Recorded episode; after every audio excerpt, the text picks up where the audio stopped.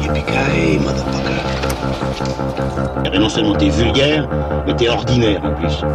Dick Morant is dead.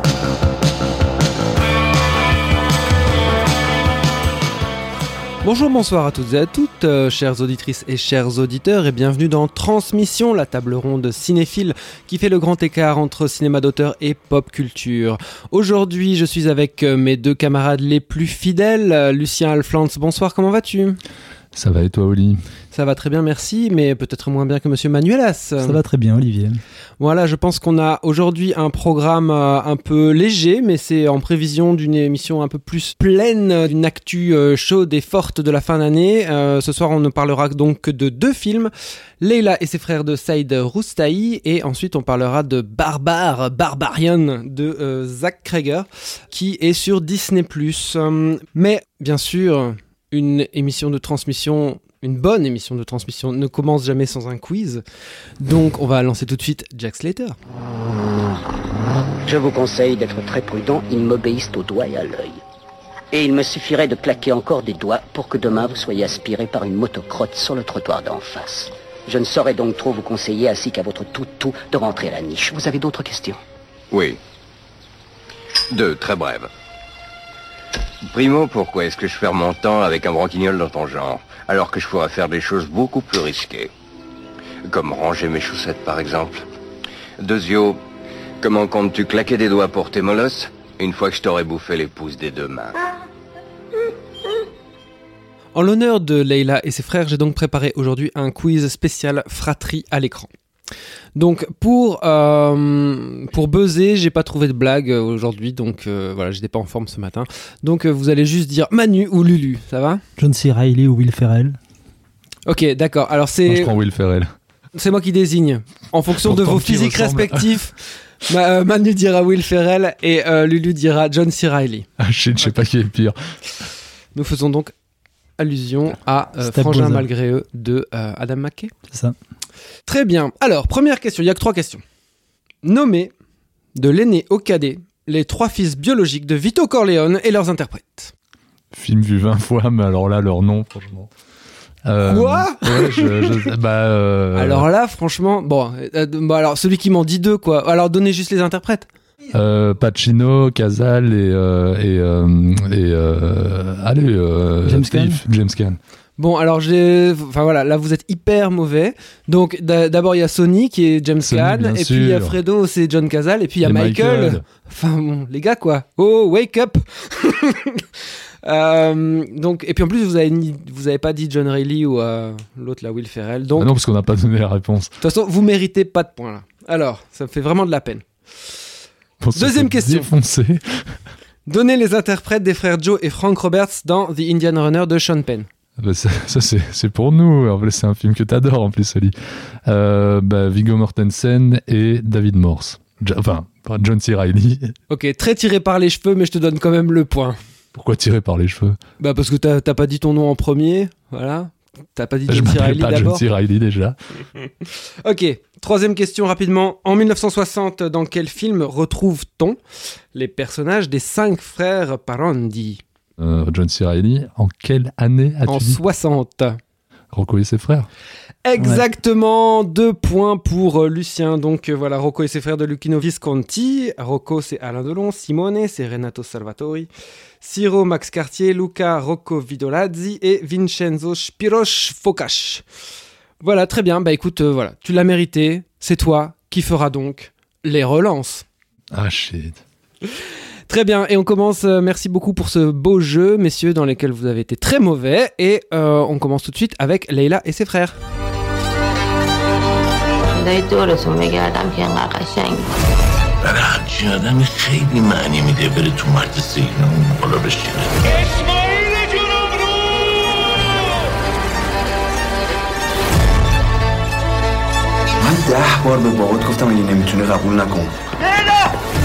چه کاری آبجی مابرو نمیمونه برامون عقب مونده یه علاف گدا فقط مال یه دقیقتونه چی کار کنم حالمون خوب بشه لیلا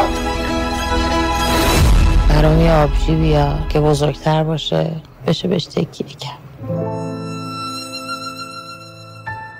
Après Life and a Day en 2016 et la loi de Téhéran dont on avait parlé ici en 2021, Leila et ses frères est donc le troisième long métrage écrit et réalisé par le jeune auteur iranien Saeed Roustaee qui a donc 32 ans.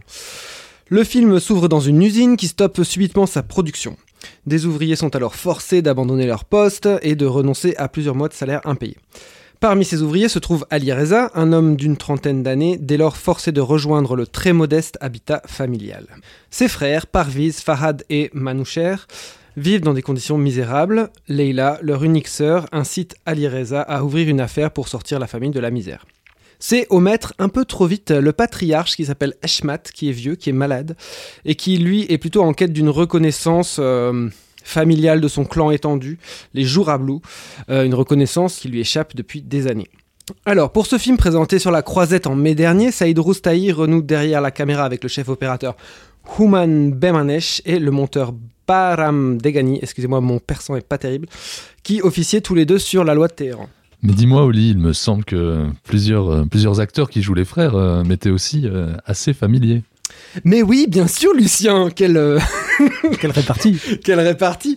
Devant la caméra, on retrouve deux figures présentes dans tous les longs métrages de Saeed Roustaee, soit Navid Mohamed Zadeh dans le rôle d'Ali Reza et Peyman Madi dans le rôle de Manoucher, le frère qui est un peu escroc. Ils étaient aussi respectivement donc le dealer et le commissaire dans la loi de Téhéran, qu'on a vu l'an passé déjà, il n'y a pas si longtemps. Et déjà présent dans le premier film de Roustaee. Tout à fait.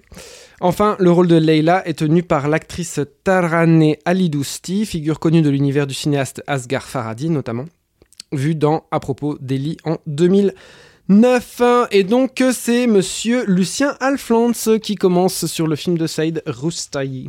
Bah ouais, c'est moi qui commence sur le film de Saeed Roustaee. Je sais plus si on avait parlé du précédent dans le podcast ou si on en avait parlé, hein, qu'on avait tous assez bien accueillis. Donc moi j'attendais celui-ci avec beaucoup d'impatience. Le film portait une réputation assez flatteuse, entre autres on a pu lire et entendre pas mal des comparaisons avec Le Parrain, et force est de constater que c'est vachement bien, quoi. C'est vachement bien. Alors, petite facétie auquel j'ai pensé en voyant les films assez proches dans le temps et en préparant l'émission, c'est que on est sur deux films qui avancent un peu cachés, qui ont tous les deux une volonté assez forte de sous-texte. Tu parles du Parrain et de Leila et ses frères, ou tu parles de la loi de Téhéran et Leila et ses frères? Ni l'un ni l'autre. De cette sélection, en voyant les deux. Donc je parle de Barbarian et de Leila et ses frères. Mais aussi, en effet, tu vois juste sur ce point, je trouve que Leila et ses frères... D'ailleurs, titre que je trouve... Enfin, je préfère le titre visiblement originel. J'ai cherché la traduction farcie, qui est plus proche, en effet, de Leila's Brothers, qui n'a pas exactement... Les frères de Leila. Oui, ce qui a plus de sens quand on a vu le film, je trouve. Sur ce point, sur le sous-texte, c'est vrai qu'il est, comme on a pu le lire partout, assez justement proche du Parrain. Les deux films utilisent leur récit comme des chevaux de Troie, l'un pour sonder, je veux dire, la société iranienne, l'autre la société américaine à travers... des trajectoires familiales, quoi. C'est dans ce sens-là que je développe ça, et à travers une forme assez tragique. On y reviendra, je pense, je peux développer là-dessus ? Vas-y, développe. Bah justement, il y a un truc que moi j'aimais pas beaucoup dans la loi de Téhéran, c'est que c'était pas vraiment un polar hard-boiled. Ça commençait comme un polar hard-boiled, et puis ça finissait sur une espèce de film... Enfin, c'est pour ça que le film me semblait assez hétérogène, sur un film qui était vraiment dénonciateur de la société iranienne. Il y avait un déséquilibre, clairement, dans la loi de Téhéran. Ouais. Et là, je trouve que justement la très très très grande force de Leila et ses frères, que je trouve qui est un film très très impressionnant, c'est justement que le récit en termes de dramaturgie, d'événements, c'est vraiment le premier niveau. Il y a le deuxième niveau qui est les personnages et tout ce qui les travaille, ensuite en toile de fond, il y a vraiment cette société iranienne. Donc forcément, ça parle des trois niveaux. Tout ça s'entremêle. Mais tout ça est intrinsèquement lié. Mais la critique de la société iranienne, elle ne prend jamais le pas sur le récit tragique, en fait. Mais là où je pense qu'il est très fort, c'est justement la manière dont il installe cette première scène, qui est un peu la scène spectaculaire, où il a cette gestion de foule qu'on retrouvait déjà dans la loi de Téhéran, même si j'ai peut-être des réserves sur l'intro, dans la mise en place de cette gestion de foule. Je trouve qu'il y a des choses qui ne fonctionnent pas, mais c'est assez malin pour implanter le récit, poser un cadre... auquel on aura plus besoin de refaire référence tout du long. Et donc ça pose vraiment la violence de ce contexte social sans avoir besoin d'y revenir tant que ça par la suite et de pouvoir resserrer son récit sur les personnages.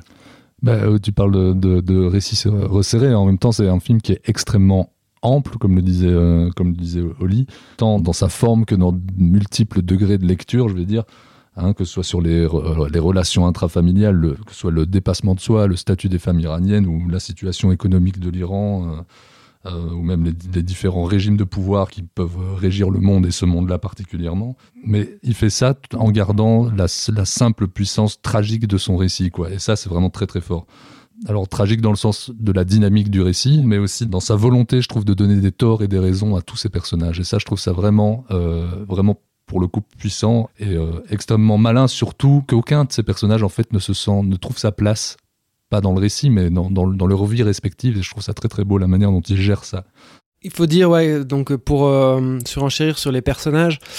Donc on a des personnages qui sont pour la plupart extrêmement complexes, enfin extrêmement détaillés. C'est là, enfin, il y a une comparaison. Le film, voilà, est promu en France avec une espèce de comparaison à Tolstoï. Mais c'est vrai qu'on peut penser à la littérature russe quand on voit le film. Et parce européenne. Que, voilà, il y a vraiment un niveau de conflit interne qui est extrêmement développé, surtout chez les deux personnages principaux, Ali Reza et Leila, dont les scènes ensemble sur le toit sont vraiment souvent des affrontements extrêmement riches en termes de dialogue, de lumière, d'éclairage qui ne se voit pas, une espèce de blocage de scène, de mise en place, voilà, des personnages dans l'espace, de la manière dont les mouvements des personnages vont être vraiment très significatifs. Et je trouve que l'exposition du film est vraiment brillante parce que très vite, chacun des personnages, des frères justement, est brossé. On va en apprendre plus sur eux au fur et à mesure. L'un des frères qui, on peut dire, un des moins bien servis en termes de scène et de consistance des scènes, c'est le frère qui est Farhad, je crois, qui est un peu culturiste. Mais qui est interprété par l'acteur qui jouait le flic dans La Loi de Téhéran, justement. Non, excuse-moi, je me trompe, c'est le frère escroc qui joue le... Non, là je te parle du culturiste, qui va être en tout cas complice d'une espèce d'apogée émotionnelle qui va arriver dans la dernière demi-heure, les dernières 40 minutes, quand justement il cède son passeport à l'un de ses frères qui doit s'enfuir et qu'on comprend qu'il sait un peu l'image qu'il se trimballe au sein de la famille et qu'il a sacrifié un peu aussi sa vie et ses chances dans la vie pour toujours passer derrière, etc. Je trouve qu'il est très touchant justement à ce moment-là. Mais donc voilà, au début du film, vraiment la manière dont les personnages sont brossés, les enjeux entre la famille sont brossés. Et alors surtout, on en parlait un peu en préparant cette émission, mais l'intérieur de cette maison où se passe peut-être, je sais pas, un bon 40% des scènes, quelque chose comme ça, il vit énormément. On y croit tout de suite, tant en termes de décor qu'en termes de découpage, et en termes surtout de mise en scène de ce qui se passe. C'est-à-dire qu'on croit vraiment à cette famille, la manière dont ils regardent la télé, la manière dont certains se mettent plus près de la télé pour pouvoir balancer des trucs sur la mère et sur le père, la manière dont ils s'insultent. C'est justement un des éléments. On a parlé de Tolstoï, on a parlé du Parrain, donc, et d'une tragédie. Faut pas oublier un des aspects du film, c'est un film extrêmement drôle. Il y a une vraie truculence autour des personnages, moi, qui me rappelle pour le coup plutôt la comédie italienne des années 60, 70, je veux dire. C'est plus dans ce registre-là, moi, que je vois le film s'inscrire, parce qu'il y a vraiment, à la fois, ils montrent les personnages dans toute leur veulerie, leur faiblesse, mais sans jamais les condamner. Il y a une empathie pour tous ces personnages. Je trouve que, justement, la grande force, c'est qu'il ne s'enferme pas dans son récit tragique. Il se permet des ruptures de ton. C'est un film, tu penses constamment qu'il va se finir à un moment et qui repart sur une autre piste narrative, qui se redéploie constamment, qui t'échappe constamment. Et tu parlais de Tolstoï, je pense qu'il y a aussi chez Roustaee quelque chose qui tient du feuilleton.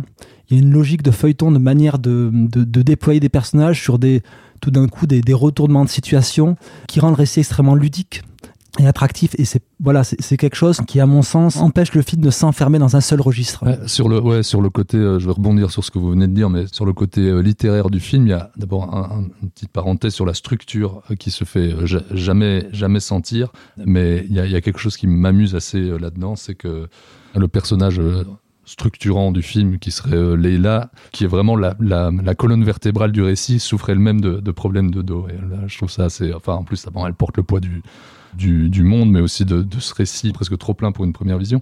Mais sur le côté hautement littéraire, c'est vrai que je comprends qu'on parle de la littérature russe, d'une certaine littérature européenne, surtout francophone, je pense, mais aussi dans sa structure, avec une forme d'accomplissement en son milieu, hein, avec la scène du mariage, faux accomplissement, enfin accomplissement en papier. Ça réfère pas mal à tout un pan du cinéma américain qui a beaucoup utilisé de cette structure comme ça, qu'on a beaucoup appelé rise and fall, qui n'est pas, enfin, bon, voilà, qui n'est pas toujours du rise and fall, mais avec une sorte de climax en son milieu. C'est un film qui va chercher ses références un peu partout, c'est toute l'intelligence. Et aussi, tu parlais de mélange de genres, etc. Ça se sent en effet sur l'humour qui se mêle à la tragédie, etc. C'est un film assez brillant là-dessus. Ouais.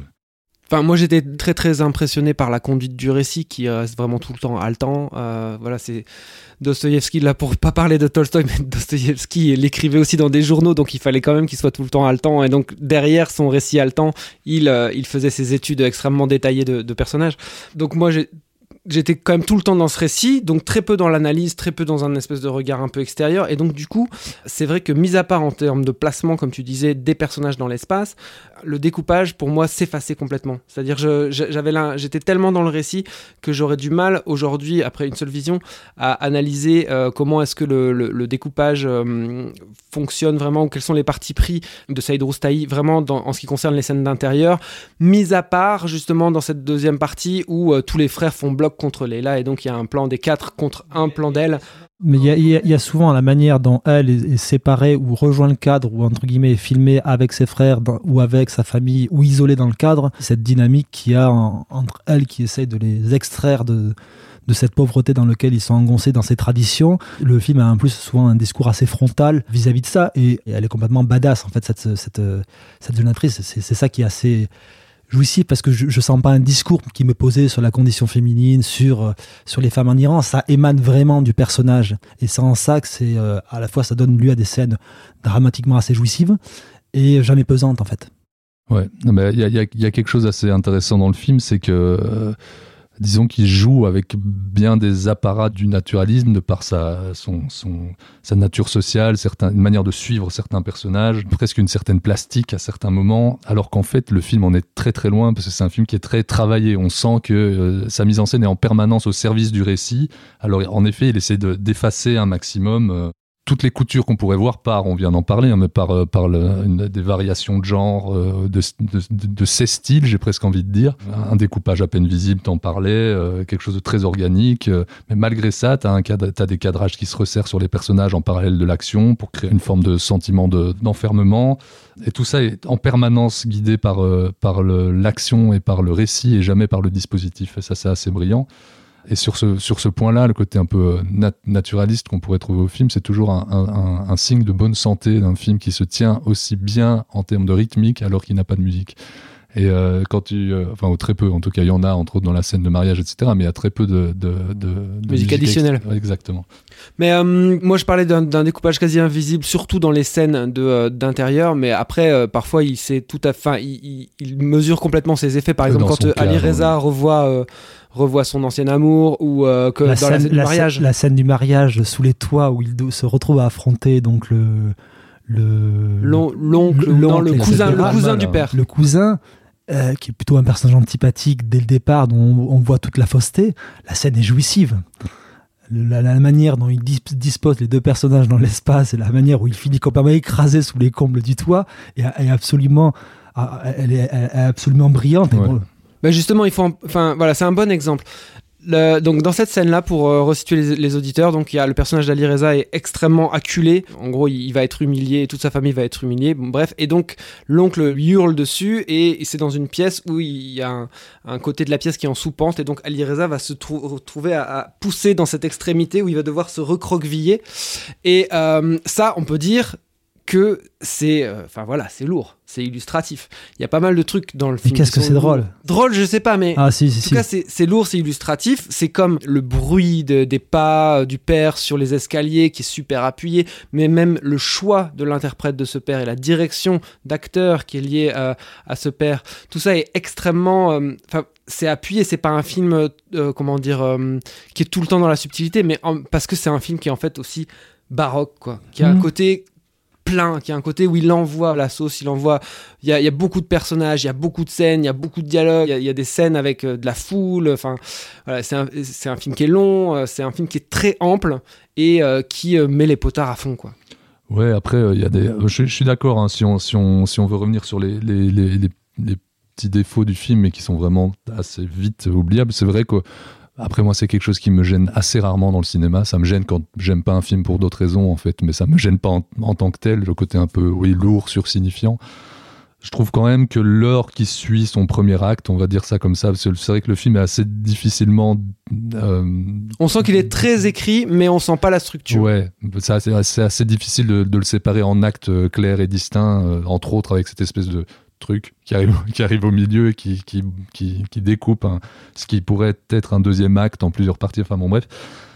Moi, je trouve que la première heure qui suit le premier acte, comme je disais... Premier acte que tu achèves à quel moment ? Ouais, c'est difficile. Allez, au bout d'une heure de film ? Ouais, un peu avant, je dirais au bout de 40 minutes de film. Je trouve toute cette partie... disons aussi essentielle que verbeuse, c'est-à-dire que je la trouve passionnante pour tout ce qu'elle raconte, mais je la trouve un peu discursive par la parole, quoi. Il y a un côté un peu... Ouais, mais il y a quand même un art du dialogue. Mais, oui, et puis surtout à chaque fois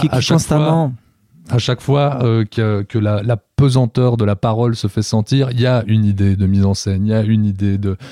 Et en effet, du dialogue, parfois juste des... Pas parler de punchline, mais il y en a qui touche presque à ça, quoi, qui annihile complètement je vais pas parler d'ennui, mais la lourdeur que peut avoir une aussi longue séquence dialoguée. Oui, et puis les dialogues sont au top et les interprètes sont au top, quoi. Leïla et Ali Reza, ils sont merveilleux. Oui, c'est très étonnant que le film soit reparti comme en bredouille de Cannes pour le film ou pour ses interprètes, qui sont absolument tous époustouflants. L'actrice principale en premier lieu. Tout à fait. Et en fait, le personnage central reste quand même Ali Reza, parce qu'il est c'est vraiment lui qui a le plus de conflits, parce qu'il est vraiment pris entre ce père qu'il respecte encore parce que lui il a pu se barrer, tandis que Leïla, qui est aussi la plus intelligente de la famille, elle est restée à la maison, et donc les vieux lui sortent par les ouais, elle est la plus combative. Mais lui, il revient, il a encore ce respect de son père et aussi des ambitions de son père. Il ne prend plus les ambitions de son père en dérision. Enfin, il ne prend pas encore plutôt les ambitions de son père en dérision. Et lui, il est pris entre ça et sa sœur, qui lui dit mais wake up, on doit s'en sortir, l'avenir c'est comme ça. Et c'est aussi pour ça que la scène finale est assez magnifique, quoi. Bah, j'allais en parler de cette scène finale suite à ce que tu disais. Je trouve aussi à nouveau, et c'est là que je reviens là-dessus, et c'est, pendant tout un moment du film, je me questionnais sur la pertinence d'avoir beaucoup comparé le film au parrain, parce que je l'ai vu dans 40 trucs différents. C'est parce que c'est juste une tagline de Libé qui est sur l'affiche française, c'est tout, à mon avis. C'est peut-être été repris, mais en fait, je trouve que cette scène finale, elle convoque à nouveau pas mal le parrain à ce niveau-là. C'est aussi un des trucs les plus beaux que j'ai vu depuis très très longtemps, avec en termes de découpage, de chorégraphie, le placement des acteurs dans le film de manière générale est assez brillant, t'en parlais. Dans cette scène, il est question à un moment de jeune fille qui rentre au moment du décès d'un personnage, bon c'est spoiler, hein, du personnage du père, avec ce personnage d'Ali Reza qui vient récupérer les cendres encore fumantes du père de sa bouche à sa bouche. Enfin, c'est un truc, on est dans une... Enfin, je veux dire, quand on est à ce degré-là de beauté allégorique, en plus c'est presque du cinéma muet à ce moment-là, quoi. C'est vraiment juste, tout est raconté intégralement par... le découpage, le regard, l'image, le placement des acteurs, les trucs, et c'est une perfection. Cette scène-là est vraiment une perfection de cinéma absolue. Et dernière chose, moi je trouve quand même que la vitalité de ce cinéma iranien-là parvient comme d'une autre manière, celle du cinéma sud-coréen actuellement, et comme en fait la majorité des grandes vagues dans l'histoire du cinéma, dans des contextes... sociaux assez comparables, en fait. Ce que je veux dire, c'est que souvent, toutes ces vagues de cinéma-là qui portent un peu quelque chose naissent dans des contextes sociaux comparables. Après, la critique du système, ou en tout cas l'observation du système de la société iranienne, passe vraiment comme un arrière-plan, mais indissociable du film, hein, c'est pas ça, mais ne prend jamais le pas sur le récit et le tragique du récit. Et ça, c'est un truc que Asghar Farhadi, je trouvais, réussissait dans certains de ses films, certains de ses premiers films, et que maintenant il a cette espèce de structure scénaristique hyper lourde et hyper voyante qui prend toute la place dans ses films. Il y a une dimension populaire quand même beaucoup plus forte à mon sens chez Roustaee. Le film fonctionne beaucoup plus sur des mélanges de genres, sur une logique de cinéma de genre et de codes usités du genre, pour au final travailler autre chose en profondeur. Mais il y a une dimension beaucoup plus populaire et fédératrice dans le cinéma de Roustaee que dans celui de Farhadi, à mon sens. Très bien, merci messieurs, je pense qu'on a été assez long sur Leila et ses frères, même si le film en valait la peine et que c'est le gros morceau, un des films de l'année, hein, pour moi, je pense pour l'ensemble de la rédaction également. Et donc maintenant, on va passer plutôt à un tout petit pousset.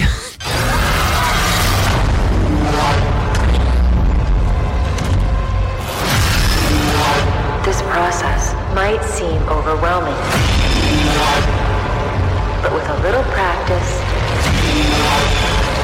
it can soon become a pleasurable experience. This is perfectly natural.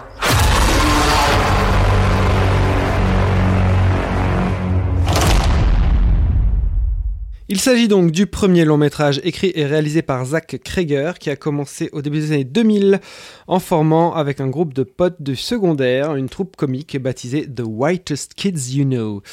L'aventure s'est poursuivie à la télévision, puis Zach Cregger est apparu dans plusieurs sitcoms différentes au cours des années 2000-2010. L'écriture de Barbare donc lui a été inspirée par la lecture de The Gift of Fear, Survival Signals that Protect Us from Violence, un manuel qui incite ses lecteurs et ses lectrices à suivre leurs intuitions et à reconnaître les signes qui indiquent qu'ils sont en train de se mettre dans une position potentiellement dangereuse dans laquelle ils pourraient être violentés.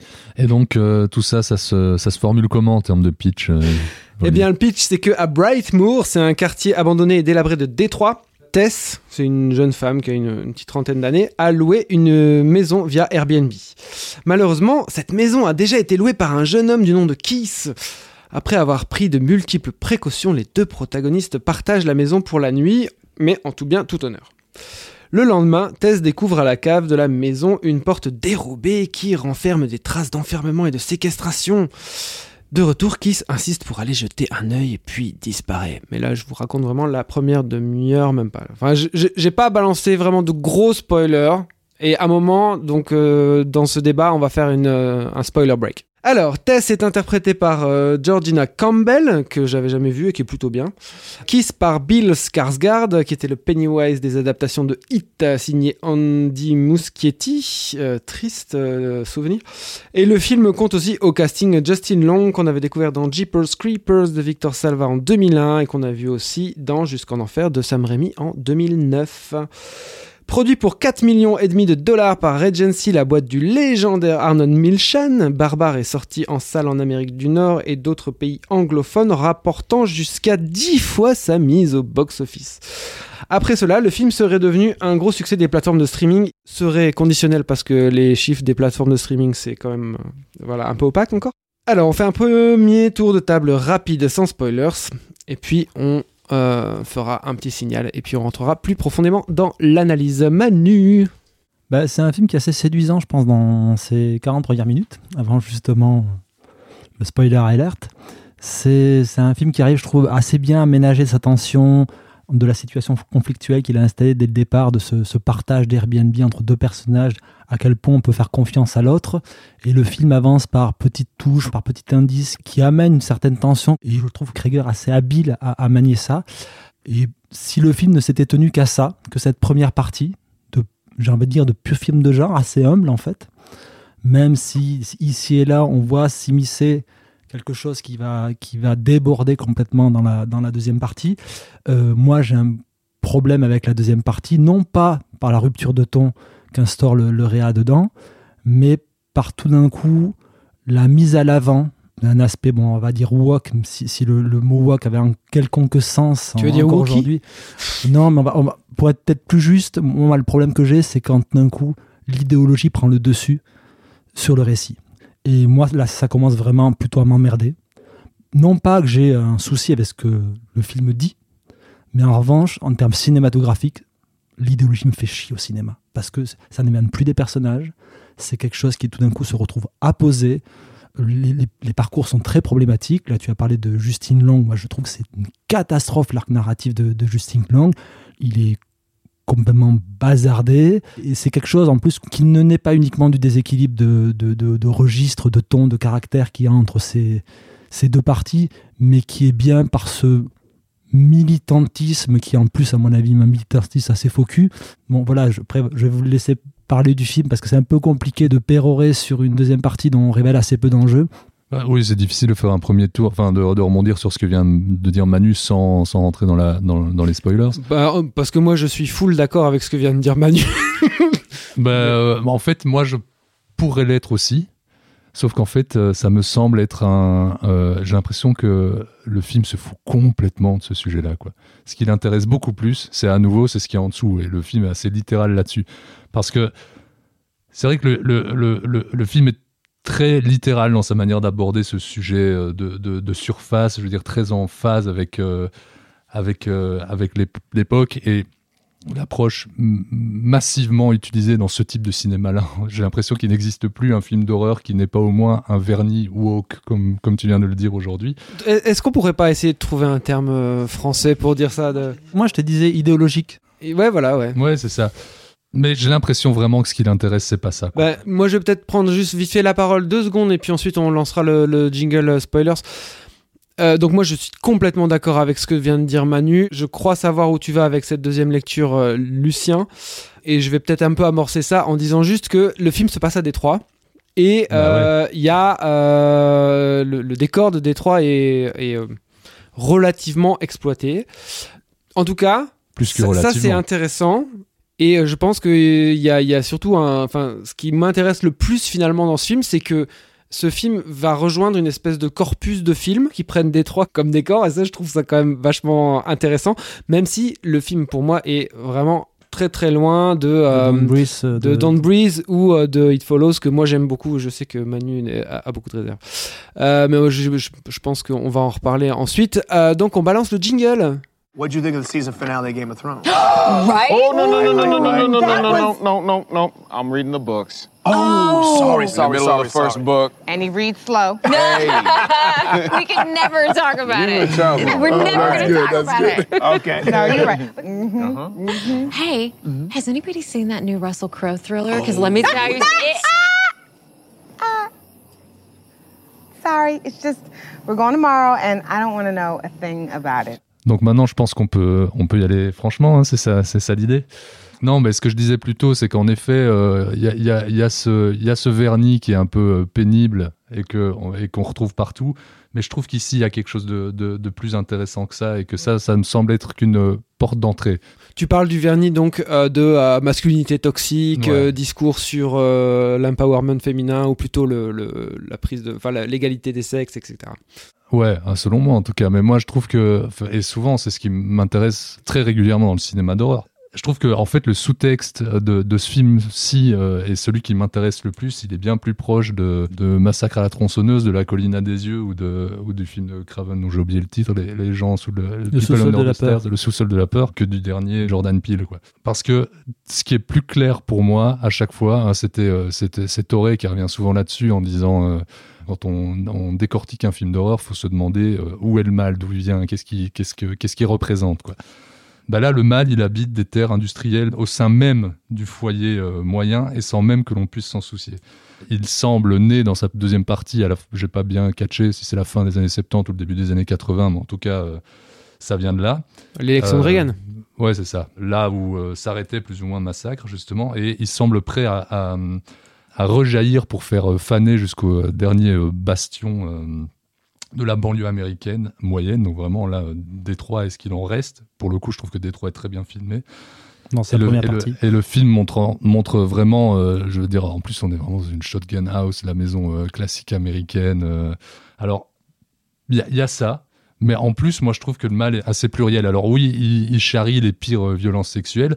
Je trouve d'ailleurs le film beaucoup plus intéressant sur son versant, je veux dire, consanguin, que sur ses apparats de son récit de surface, comme je le disais, mais aussi d'une nation qui consigne sa monstruosité dans des ghettos abandonnés.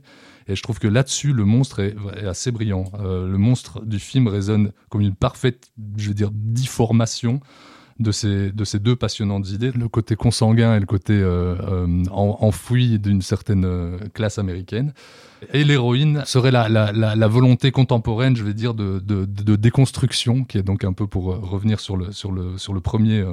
La première lecture qui pouvait gêner Manu, mais à l'instar de son colocataire, qui sont deux personnages qui viennent en fait gentrifier ce lieu-là pour le pire et pour le meilleur, parce que c'est assez littéralement ça, quoi. C'est des personnages qui viennent gentrifier un lieu qui a été délaissé et déjeté. Moi, le problème, c'est justement, c'est ça, à mon avis. Pour moi, le problème, ce que tu dis, à mon sens, c'est plutôt le discours de surface.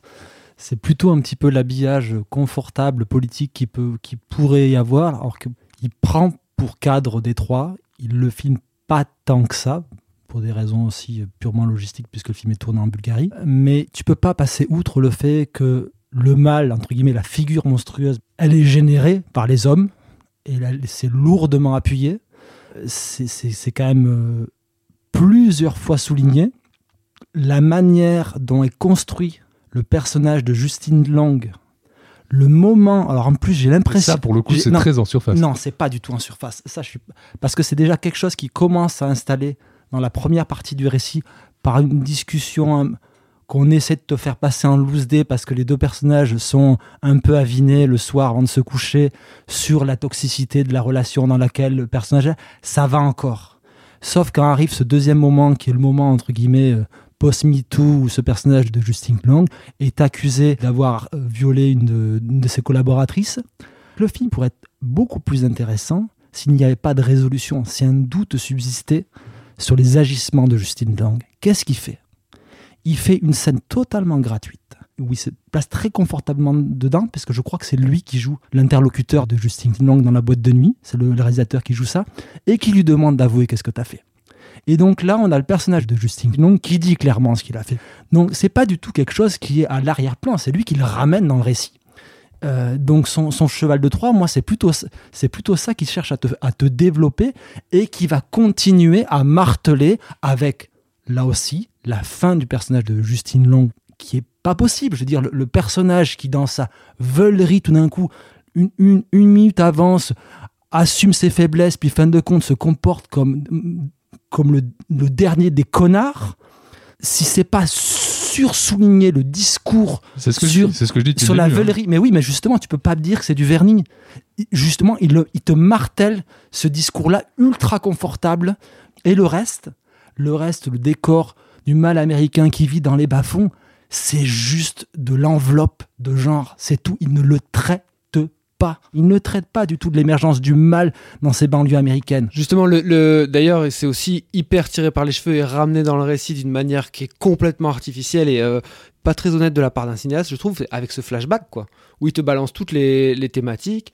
Donc flashback sur le gars à qui appartenait la maison avant, et il y a la radio, et il y a Reagan qui arrive, et c'est alors, hyper lourd, mais on vient de dire que la lourdeur au cinéma n'est pas spécialement. Non, mais ça c'est... Mais là c'est la lourdeur idéologique, c'est ça le problème pour moi. Et ça c'est ramener toute cette thématique que tu aimerais voir traitée un peu comme, en effet, une espèce d'enveloppe, genre ah ouais, mais en fait je parle de ça, mais tu vois, en fait il le traite pas, tout ça. C'est le même problème que j'avais avec le Candyman, la production de Jordan Peele, qui avait un peu ce même discours sur la gentrification. Là c'était Chicago, c'était pas Détroit, mais il y avait ce même truc où en fait on t'amorce, c'est le système de la Pandora Box à la Abrahams, où on t'amorce un truc et on le résout pas, on te vend en fait un concept, on te vend quelque chose, on ne le traite pas.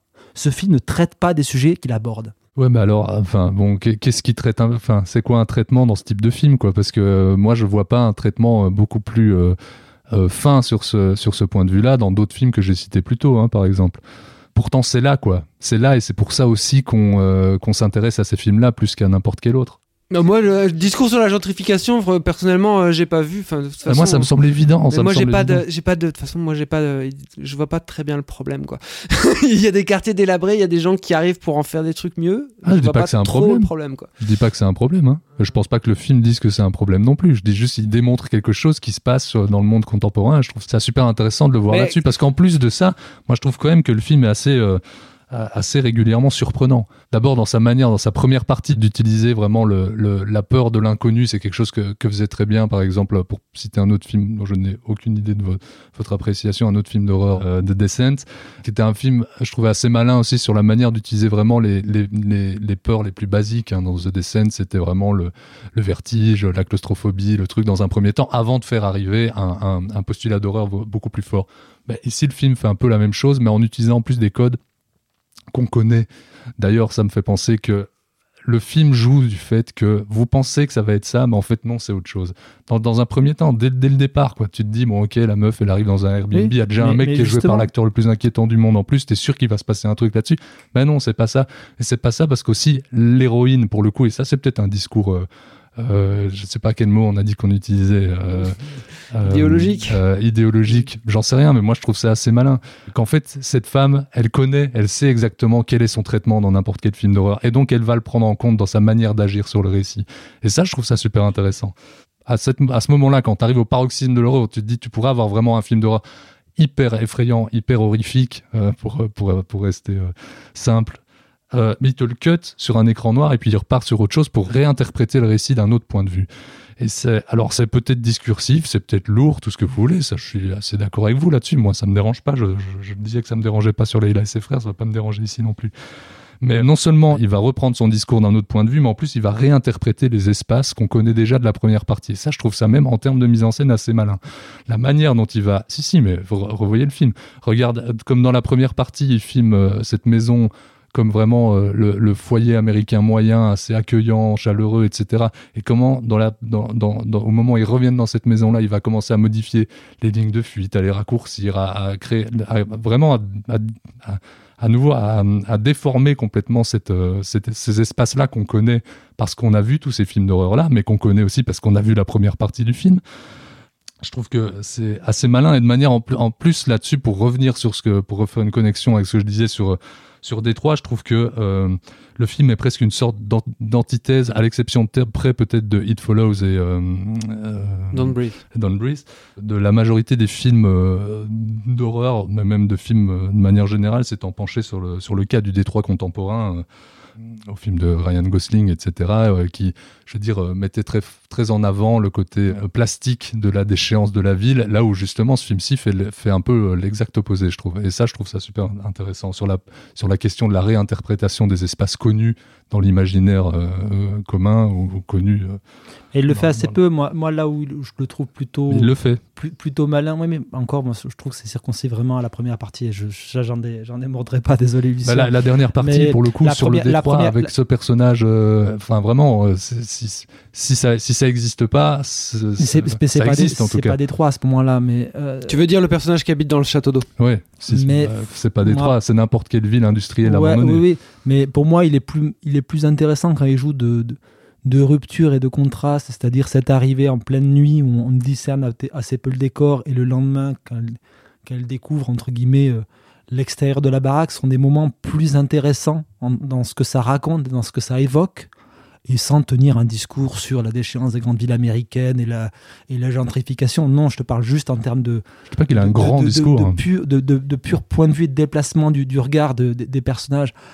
Tu parles de changement, entre guillemets, de point de vue dans la deuxième partie. Il tient surtout que, je pense, dans la deuxième partie, il use beaucoup plus de grand angle. Il y a une volonté de grand guignol, de filmer tout en plein jour, j'ai envie de dire, en pleine lumière. Mais pour moi, ça annihile toute dimension de terreur horrifique. Et pour moi, le problème, c'est que c'est tenu quand même par un personnage qui est quand même le personnage qui... débute, si on accepte le flashback, qui débute le récit, donc qui est le nouveau narrateur du film. Et non, qui tu parles de qui là? Tu parles du personnage de Justin Long, et qui est écrit avec le cul. Et pour moi, j'ai un problème, parce que j'ai un problème quand tu vas me vanter le redéploiement d'un récit, quand ce récit est assis sur un personnage qui est aussi mal écrit. Et on parle quand même de vraiment deux films. Il y a 40 minutes et il y a encore 40 minutes après. Et moi, c'est quand même le souci que j'ai, c'est que je dois me farcir ça avec toutes les voyants qui clignotent sur tout ce qu'il faut cocher aujourd'hui, idéologiquement, pour te dire, regardez, je suis consistant. Non, mais là, je suis assez d'accord avec toi. Les personnages sont pas... Mais bon, c'est à nouveau quelque chose quand même qui est hyper récurrent dans le cinéma d'horreur. Des personnages qui... Bah, il y a des gens qui ont un peu plus d'humilité. Moi, je trouve que Fede Alvarez, tu vois, dans son film-là, il y a un discours latent, entre guillemets, mais il ne passe que par des éléments de genre. Et il ne met pas ça à l'avant-plan pour dire, regardez, parce que pour moi, à mon sens, là, t'as à faire un petit malin plutôt qu'un bon artisan. Fede Alvarez, je passe plutôt de l'artisan humble qui fait le job et qui me met plus mal à l'aise que ce genre de petit malin qui, au final, une fois qu'il a fini son parcours de genre, dire « Attends, je suis quand même plus malin que ça, les gars. Je suis quand même plus intelligent que ce que je traite. » Ben, va te faire foutre, mec. Pour info, Fede Alvarez, c'est le réalisateur de Don't Breathe. Je suis pas d'accord avec ça parce que je trouve qu'on s'éloigne. En fait, à l'inverse, j'aurais tendance à dire presque l'inverse de toi. C'est-à-dire que on a une première partie qui est plus codifiée de ce qu'on appellerait aujourd'hui plus la LVT d'horreur, qui est un terme qui a pas plus de sens que woke, mais enfin bon, bref.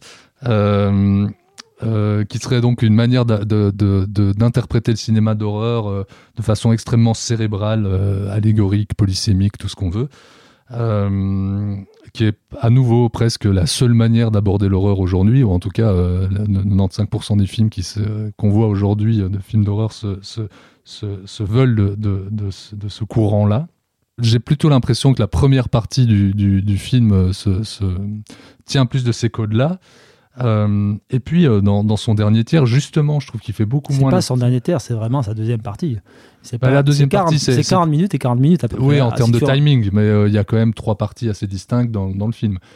Il y a la première partie avec Skarsgård, il y a le flashback, et puis il y a la troisième partie avec Justin Long et toute la fuite, etc. Non, le flashback, il est déjà incorporé dans toute la partie avec Justin Long, qui est quand même vachement plus longue. C'est 40 minutes et 1 heure avec Justin Long. Ouais, quelque chose comme ça.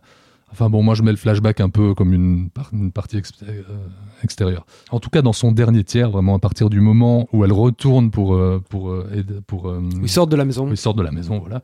Là, le film plonge allègrement dans le bis le plus sanguignolant, littéral, démonstratif, si tu veux, mais aussi respectueux, je trouve, de sa facture et de ses aînés sur ce point de vue-là, en mode, bon, ben voilà, vous avez eu votre première partie cérébrale, ben maintenant vous aurez un truc beaucoup plus grand guignol. Moi, c'est une manière de se défausser, en fait. C'est une manière de vraiment de se défausser vis-à-vis de ce qu'il raconte, où en fait, il se prend...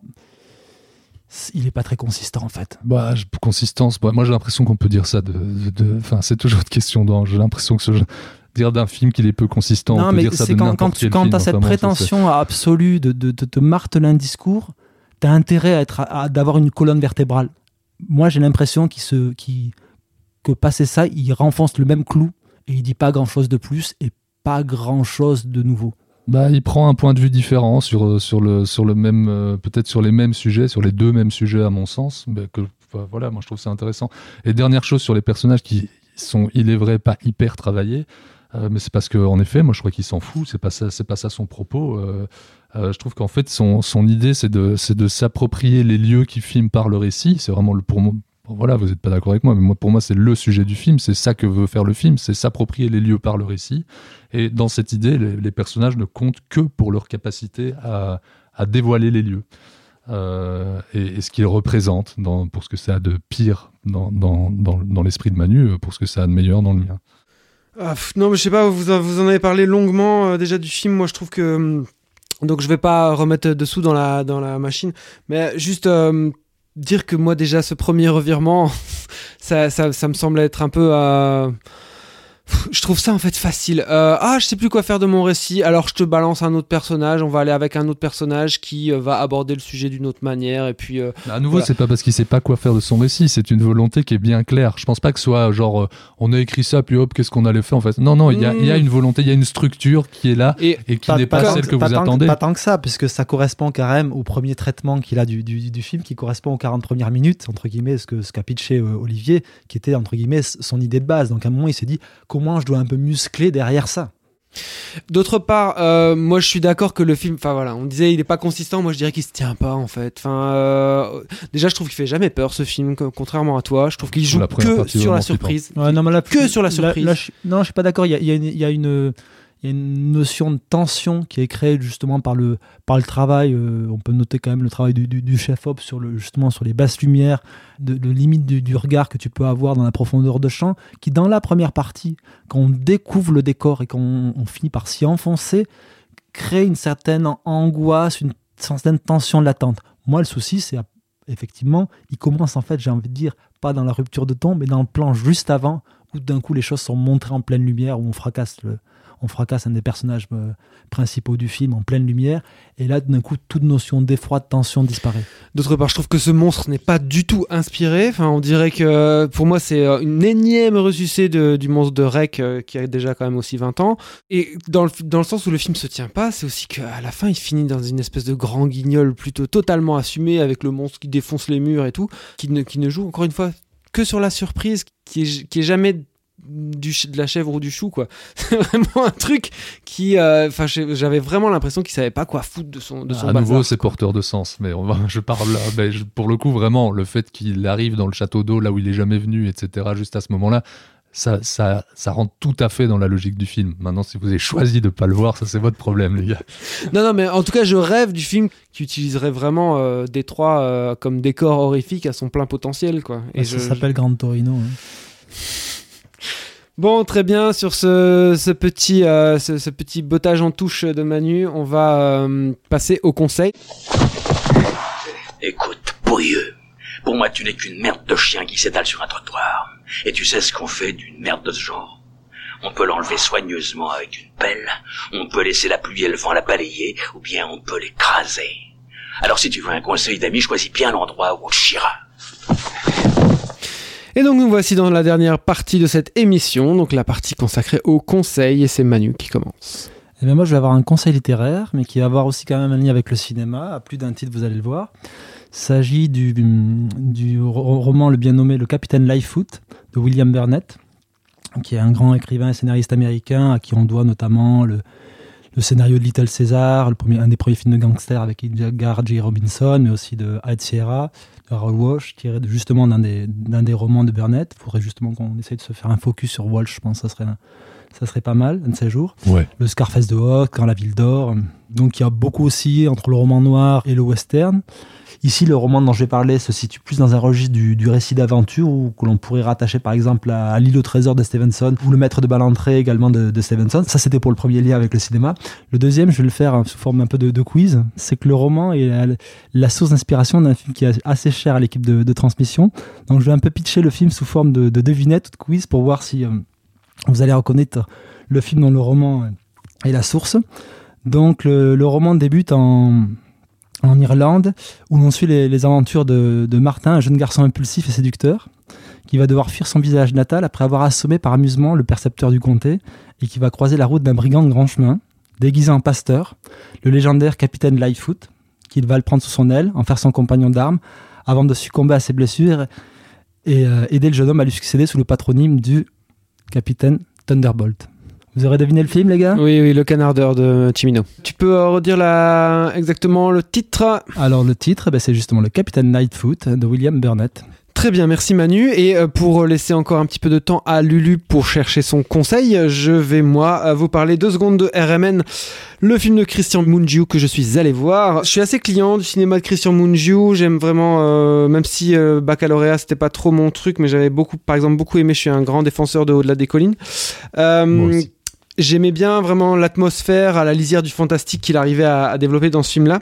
Ici, on retrouve dans ce film-ci, donc RMN, cette atmosphère un peu fantastique. Le film se passe en Transylvanie, dans un village vraiment à la frontière de plein de pays, plein d'influences, et est exploité vraiment la notion de la xénophobie dans le film. C'est un mal dans le film qui tourne en cercle concentrique. C'est la xénophobie d'ouvriers qui viennent du Sri Lanka, ou alors de ton voisin, quoi. C'est vraiment du plus petit au plus large.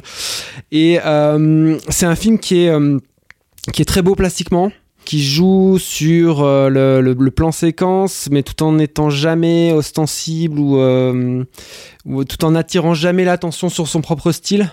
Et c'est un film qui, malheureusement, là où je trouve que le film est un peu comment dire, la limite du film, ou alors c'est peut-être ma limite à moi, mais je trouve que le film il est tellement sec dans son récit, il te donne tellement peu vraiment de clés de manière évidente que moi, il y a vraiment des choses qui ont pu m'échapper, qui m'ont un peu, handicapé ma vision, en tout cas, et la tension qu'il y a dans le dernier acte, même si on sent qu'il y a une tension qui est vraiment palpable, vraiment dans le climax du film. J'avais pas toutes les clés et je comprenais pas tous les enjeux du récit, et je crois que c'était assez commun parce que j'en ai discuté pas mal. Enfin voilà, Mungiu il est allé trop loin dans la sécheresse, trop loin dans l'épure, trop loin dans la confiance qu'il fait à son spectateur pour comprendre en fait. Et c'est un film qui est peut-être pas assez généreux, on va dire, mais qui est quand même passionnant, vraiment passionnant à regarder. J'ai pas grand chose, alors je vais juste faire un pot pourri de choses qui m'ont intéressé dernièrement. Alors j'ai revu plusieurs Universal Monsters, dont plusieurs James Whale, cinéastes que j'aime énormément, particulièrement L'Homme Invisible. J'ai regardé une super interview de John McTiernan sur le YouTube de Transmission. Merci à l'équipe pour ça. Et j'ai refeuilleté un bouquin que j'avais lu il y a quelques temps, qui est L'œil qui jouit de Jean-François Roger, qui est un agglomérat de différents textes à lui. Et ce monsieur est passionnant, donc voilà, si vous avez l'occasion de jeter un œil à ce bouquin, ça vaut la peine. Jean-François Roger, qui était l'ancien directeur ou programmateur de la Cinémathèque française, je pense. Ah, okay. Et qui écrit pour Le Monde aussi, qui c'est le programmateur, un très chouette critique, qui est souvent impliqué dans beaucoup d'événements cinéphiles dans le monde francophone, et de manière extrêmement large, puisqu'il anime des ciné-clubs assez pointus, et c'est lui aussi qui fait la nuit du nanar au Grand Rex, enfin tu vois, donc... Voilà, il est assez... Quand on aime le cinéma, on l'aime totalement. Exactement. On l'embrasse totalement. Et on embrasse Jean-François. Sur ces belles paroles, nous vous remercions, chères auditrices, chers auditeurs, de votre écoute, et on vous encourage très fortement à aller voir Leïla et ses frères en salle si ça se joue encore près de chez vous. Merci Manu, merci Lucien. Merci à vous. Et à très bientôt, ciao.